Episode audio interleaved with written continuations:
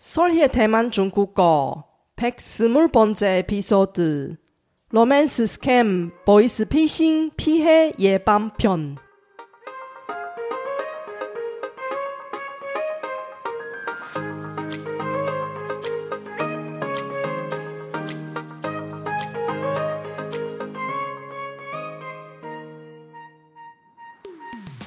안녕하세요. 솔희 차이니스에 오신 여러분을 환영합니다. 원어민 강사 솔희와 함께 대만 중국어와 중화권 문화를 배워봅시다.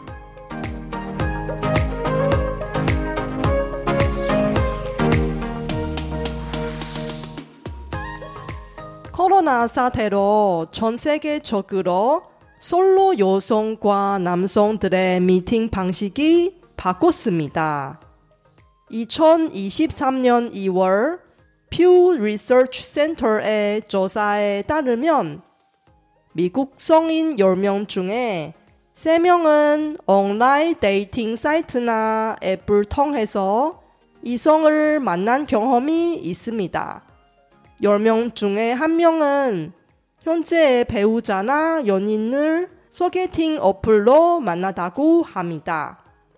그러나 온라인 데이팅과 랜선 연애의 증가로 로맨스 스캠과 관련한 새로운 유형의 보이스피싱 범죄도 급증하고 있습니다.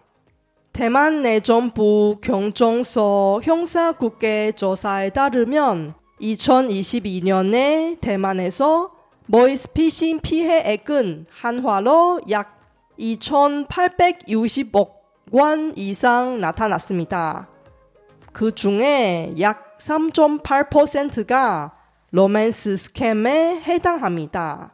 물론 소개팅 어플에서 만나는 사람들이 모두 사기꾼은 아닙니다.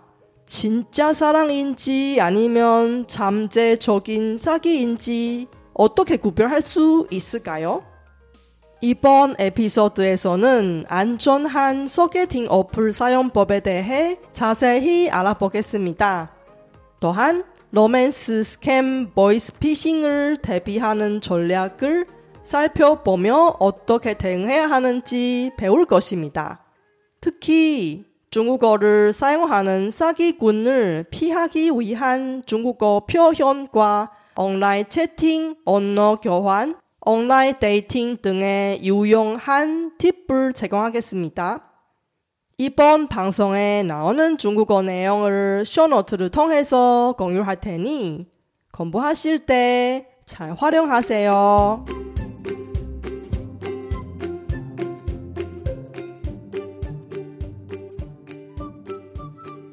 大家好，我是雪姬老师。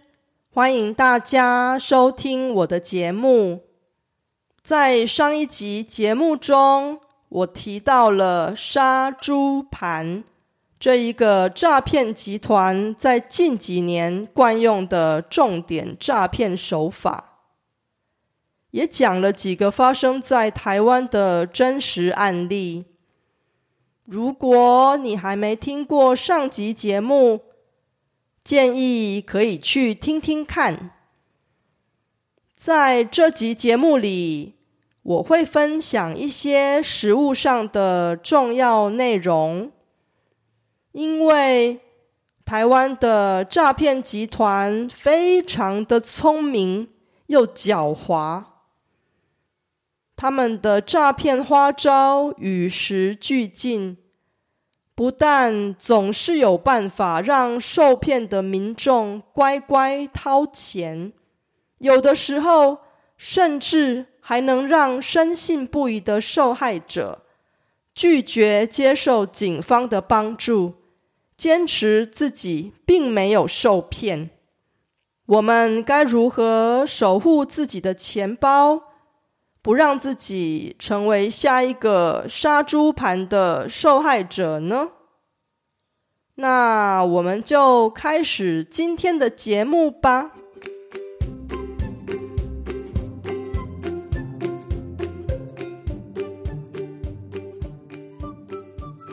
诈骗集团的杀猪盘骗局日新月异，我整理了三个最明显的诈骗集团惯用手法，供大家参考。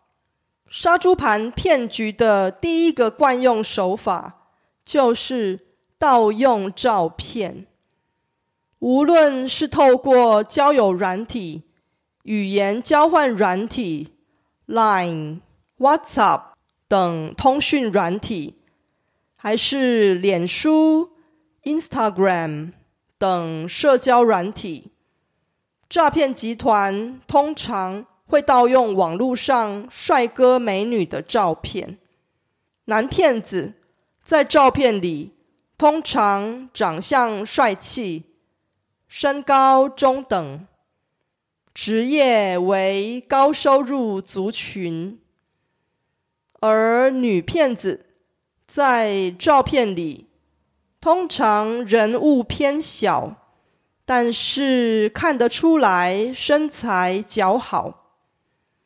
如果怀疑对方的照片是假的，其实只要透过 Google 以图搜图，搜寻对方的大头照或生活照，通常不难揭穿对方的假身份。杀猪盘骗局的第二个惯用手法，就是会主动向被害人嘘寒问暖。他们会每天向被害人传讯息，说早安、晚安，进而甜言蜜语、大方示爱，让被害人卸下心防，投入感情。骗子们常常都还没真的见过面，光看了几张照片，聊过几句话，就说已经爱上了被害人，甚至想跟被害人交往或结婚。这种鬼话真的能够相信吗？杀猪盘骗局的第三个惯用手法就是。拒绝视讯或见面，他们会找各式各样的理由拒绝在网络上视讯或私底下约出来见面。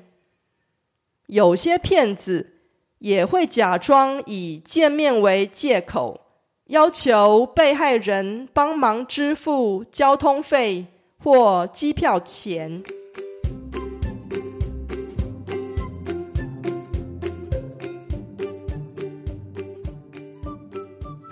那么，我们该如何避免掉入杀猪盘骗局的陷阱，预防被诈骗呢？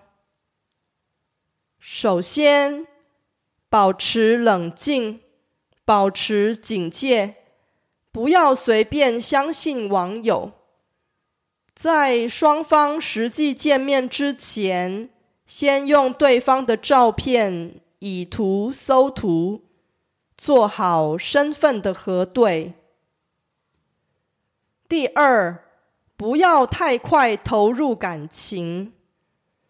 线上交友跟线下交友一样，应该先看到真人，一步一步慢慢来，了解彼此是否适合，观察能否交往，再投入感情。比较安全，并且交往一段时间以后，才进一步谈婚论嫁，而不是根本还没见过面就决定要跟对方共度余生。第三，积极邀请对方视讯或见面。如果对方一而再、再而三的拒绝视讯或见面，那八九不离十，应该就是诈骗集团了。如果对方答应见面，第一次见面一定要选择人多的公共场所，例如咖啡厅或餐厅，记得。把自身的安全放在首要考量。第四，交往的过程中，只要谈论到金钱的时候，例如对方要求借钱或鼓励投资，请务必提高警觉，最好不要轻易答应。另外，以情人节、生日等送礼的借口要求支付关税，也是一种常用的诈骗手法。非必要的话，最好谢绝对方。最后，也是最重要的一点，避免泄露自己或亲朋好友的个资给网友。个资。指的就是包括真实姓名、身份证号码、护照号码、家庭关系、教育、职业、联络方式等个人资料。诈骗集团拿着个资，可以诈骗其他人，甚至开设人头户，让被害人成为犯罪的帮凶。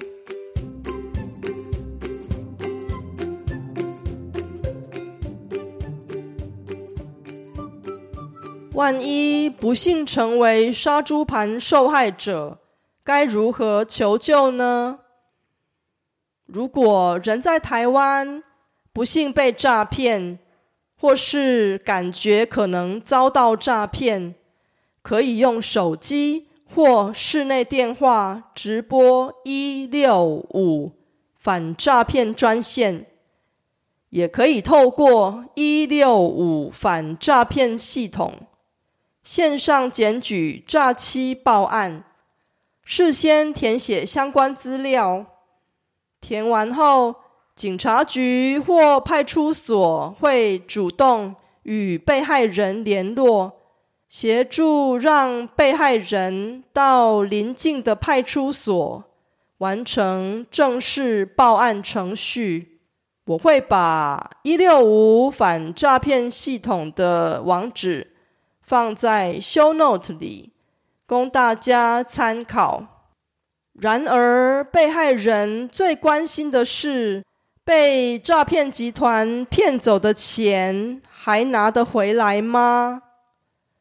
这个问题的答案是肯定的。被诈骗的钱几乎都有办法追回来，但是。难度会随着时间的流逝而增加。先前提到的“一六五反诈骗专线”接通后，告知服务人员被诈骗的金额、被骗的时间、汇款的地点、汇出以及汇入的账号等详细资讯，以启动圈存机制。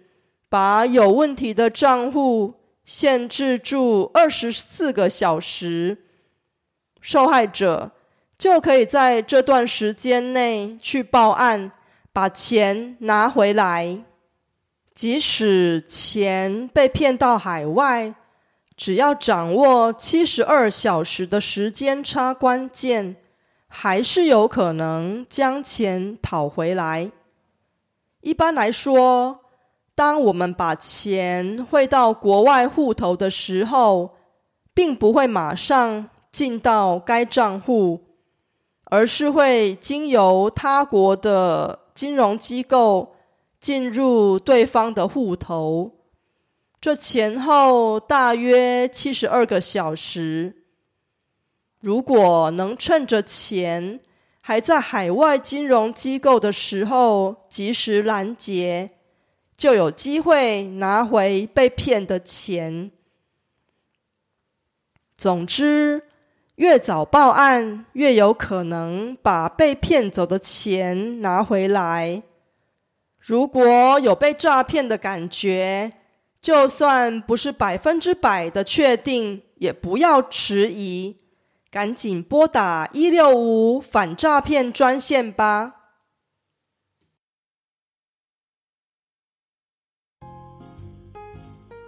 이번 에피소드는 어땠어요? 제가 열심히 만든 콘텐츠를 학습자 여러분께 도움이 되었으면 좋겠습니다. 제 팟캐스트가 마음에 드시면 더 많은 분이 도움을 받을 수 있게 페이스북 등 여러분 즐겨 쓰는 SNS 채널에서 많이 공유해 주세요. 제 뉴스레터도 여러분께 도움이 될 거예요. 팟캐스트 업데이트 소식부터 대만 문화, 대만 여행, 대만 중국어 학습 정보까지 학습자에게 유용한 정보를 뉴스레터에 담았습니다. 솔희 차이니스 홈페이지에서 뉴스레터를 무료로 많이 구독해 주세요.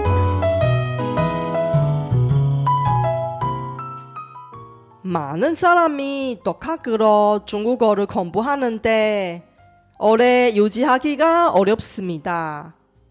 다음 에피소드에서는 성공적인 중국어 독학에 대해 이야기할 예정이니 놓치지 마세요.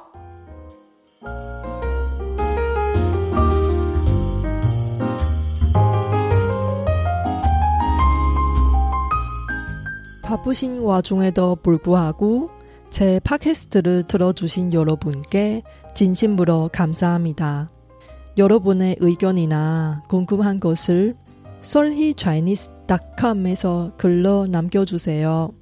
그리고 새로운 에피소드가 나올 때 알림을 받을 수 있게 팟캐스트 채널을 구독해 주세요. 그럼 다음 에피소드에도 만나요.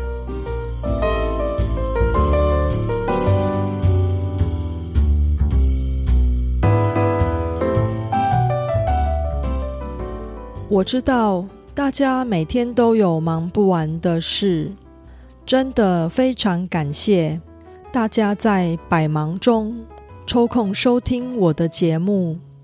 别忘了订阅频道，才能及时收到节目更新的消息。那我们下集节目中再见喽，拜拜。